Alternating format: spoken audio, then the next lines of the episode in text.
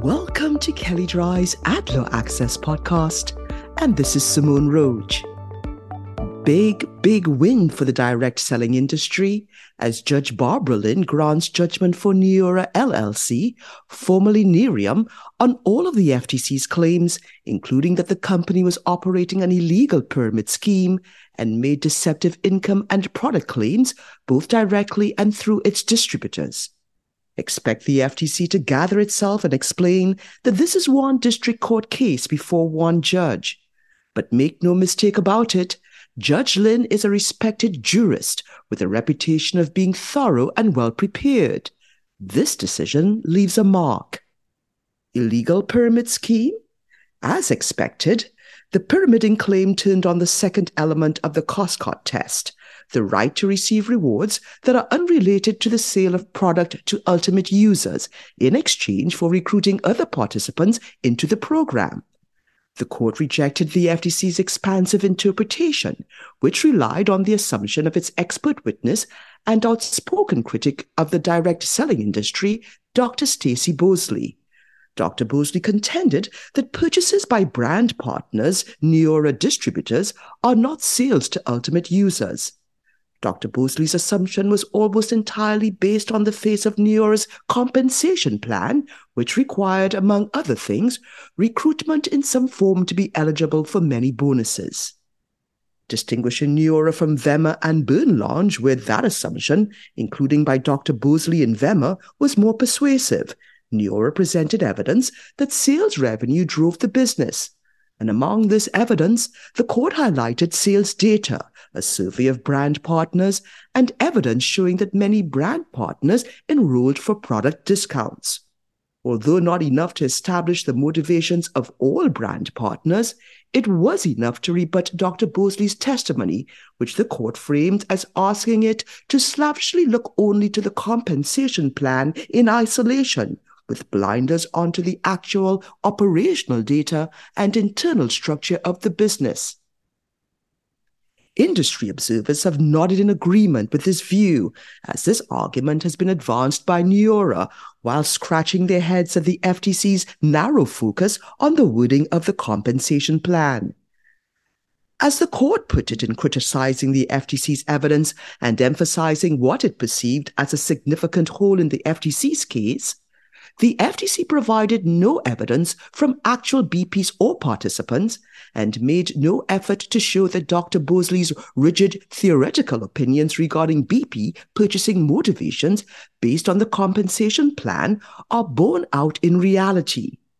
Judge Lynn was unpersuaded by the FTC's reliance on profitability data in a vacuum or that distributors who do not earn compensation are failed distributors, emphasizing that people may enroll as saving seekers looking to enjoy product discounts with no intention of pursuing the business opportunity. Put differently, we may walk away poorer than we started after a trip to the grocery store, but because we obtained valuable goods or services in return for our money, that exchange is not characterized as a loss income and product claims. The FTC has long asserted that its authority to prevent and remedy unfair and deceptive acts or practices encompasses actions against companies for failure to sufficiently monitor affiliates, agents, or other entities that used a company's services or otherwise had a relationship with the company. The FTC has relied on this authority as it pursued enforcement against companies under similar third party liability theories in a number of contexts, including 1. Claims made by independent distributors or influencers on behalf of a company when the company knew or should have known about the claim. 2. Payment processors and money facilitators. 3. Debt collection agencies. 4 franchise operators, five, affiliate marketers, and six, providers of telemarketing services and equipment. And while the FTC's authority to bring such cases has not been extensively challenged, courts have upheld the agency's capacity to bring these actions on the grounds that unfairness under the FTC Act includes instances where an entity facilitates or provides substantial assistance to another's deceptive or unfair act or practice. Well, Judge Lynn was not convinced that the line between distributor and company had been crossed. Once again, the court noted that the FTC failed to provide evidence that customers understood that brand partners were agents of Neora. She also credited Neora's rigorous compliance program, while quoting FTC guidance acknowledging that direct selling companies cannot possibly monitor every claim that is made by independent distributors in the field. This part of the decision is especially noteworthy given its focus on the importance of compliance programs, with an emphasis on training, monitoring, and enforcement, as well as continuing efforts to align company practices with the law as it develops and guidance provided through industry self regulation. Nicely done, Direct Selling Self Regulatory Council. With regard to income claims, specifically, the court noted that Neora did not guarantee any level of income for any brand partner, disclosed typical earnings in its income disclosure statement, and included the qualification that the actual income of Neora brand partners varies.